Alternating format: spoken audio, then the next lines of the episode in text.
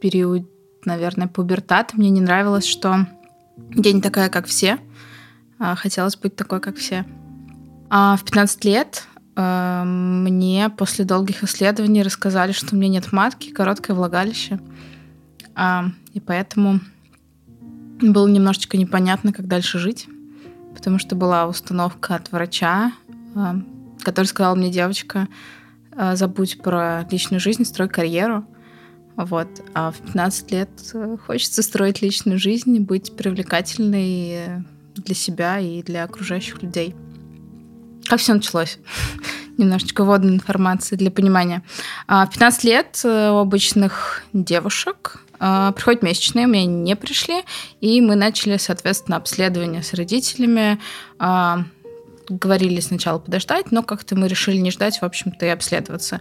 И началась вот эта вот вереница одного врача, другого врача, третьего врача. Потом, наконец-то, меня положили в областную больницу детскую, где, кажется, должны были найти истину, что же со мной не так. А, там делают много разных УЗИ, а сейчас я понимаю, зачем это нужно. Тогда никто, к сожалению, не объясняет. И с врачебной этикой у нас достаточно сложно в стране. Сейчас вроде бы как бы есть новое поколение врачей и лучше, но на тот момент тебе даже никто не объясняет, а, что тебе делают УЗИ и зачем оно вообще нужно. Потому что Сейчас я понимаю, меня искали яичники для того, чтобы исключить другую интерсекс-вариацию который называется синдром полной нечувствительности к андрогенам. Чтобы поставить мне фактически точный там синдром, диагноз, не совсем правильные слова, но тем не менее.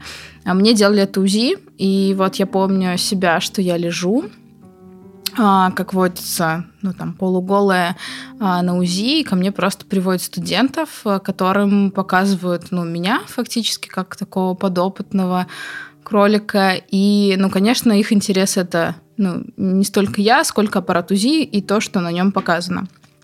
Вот. Потом, наверное, у меня тоже был вопрос к телу. Одна из таких не супер эм, приятных операций, скажем так. А, когда у тебя короткое влагалище, когда мне рассказали, что у меня не просто нет матки, но еще и короткое влагалище, а, как вводится у нас в мире и в стране тем более, его нужно привести в норму. А чтобы привести его в норму, его, очевидно, нужно удлинить. Есть несколько вариантов, точнее два. Сделать новое влагалище из кишки и пришить его, либо удлинить. Хорошо, что мой врач мне на тот момент сказал, что вот есть второй вариант, и это правильный вариант.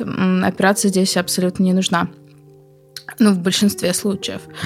И тебе для того, чтобы его увеличить, а, дают такие специальные медицинские инструменты, ну, похожие на ну, фаллические инструменты.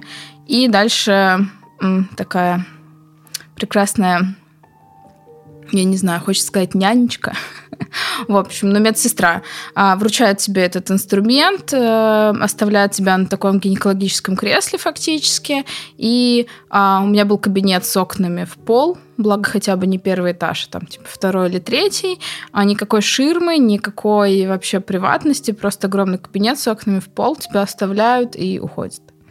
Вот. Ну, тогда тоже я помню свои ощущения, не одни из самых приятных в жизни, безусловно. Вот.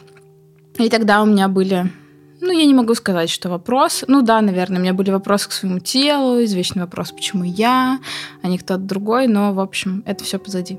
На тот момент, когда мне стало легче, мне стало легче, наверное, от поддержки родных и близких, а, которые, ну, не сделали из этого трагедию, просто поддержали меня, и фактически я стала дальше жить как обычный человек. И просто когда я сама для себя приняла решение идти вопреки словам врача, который сказал мне «забей на семью», а, строй карьеру, и стала просто, ну, наверное, жить как обычный человек и не воспринимать а, свою особенность как какое-то, я не знаю, проклятие, условно, как какое-то недоразумение, когда я просто приняла это как часть себя, и все. И мне стало жить легче, больше. Это, наверное, самый большой толчок в принятии себя вот был полтора года назад, когда я нашла интерсекс активистов, когда я вообще узнала, что я отношусь к интерсекс людям а, непосредственно. И а, я поняла, что мне хочется этим делиться, мне хочется об этом рассказывать, мне хочется рассказывать о каком-то положительном опыте принятия себя, что это не страшно, что мы все разные, что особенность не делает тебя а, неправильным каким-то. мы все разные, у каждого, у кого-то глаза голубые, у кого-то матки нет, это нормально. И тогда я поняла, что да, круто, а почему, почему я молчу? Почему это нельзя Почему нельзя об этом рассказать? Почему я должна стесняться себя, своего тела? Я такой родилась, надо говорить об этом с гордостью. Мужу я рассказала об этом на втором свидании. И вообще во всех моих отношениях э, я была предельно честна. Это мой путь. Я решила, что если человек мне близок, если у меня с ним, ну, там, какое-то будущее условно планируется, почему он не должен знать там об, об моей особенности? Да, безусловно, я, наверное, не пугала молодых людей какими-то анатомическими подробностями, а, но раз серьезные отношения, я очень честно поступала и говорила о том, что я не могу иметь детей. Ну, то есть я не могу родить ребенка, я не могу быть беременной, я не могу родить ребенка. Своих детей я могу иметь биологически, потому что у меня есть яичники. Вот. Э, честно, ни разу ни один молодой человек не э, сказал, что, о, ну ты там прокаженный, иди отсюда. Нет, э, все абсолютно спокойно принимали. Возможно, в силу возраста и ты не задумываешься, я думаю, о том, что когда тебе 18, у тебя там типа первые отношения, и ты говоришь, я не могу иметь детей. Там чувак такой, ну ладно. В общем-то. А, но дальше, когда были все серьезные там отношения, вот отношения с мужем, ну, не знаю, я искренне считаю, что если тебе дорог человек, какие-то такие анатомические особенности не будут преградой для того, чтобы, не знаю, связать с ним жизнь, вообще общаться с ним, дружить, любить его.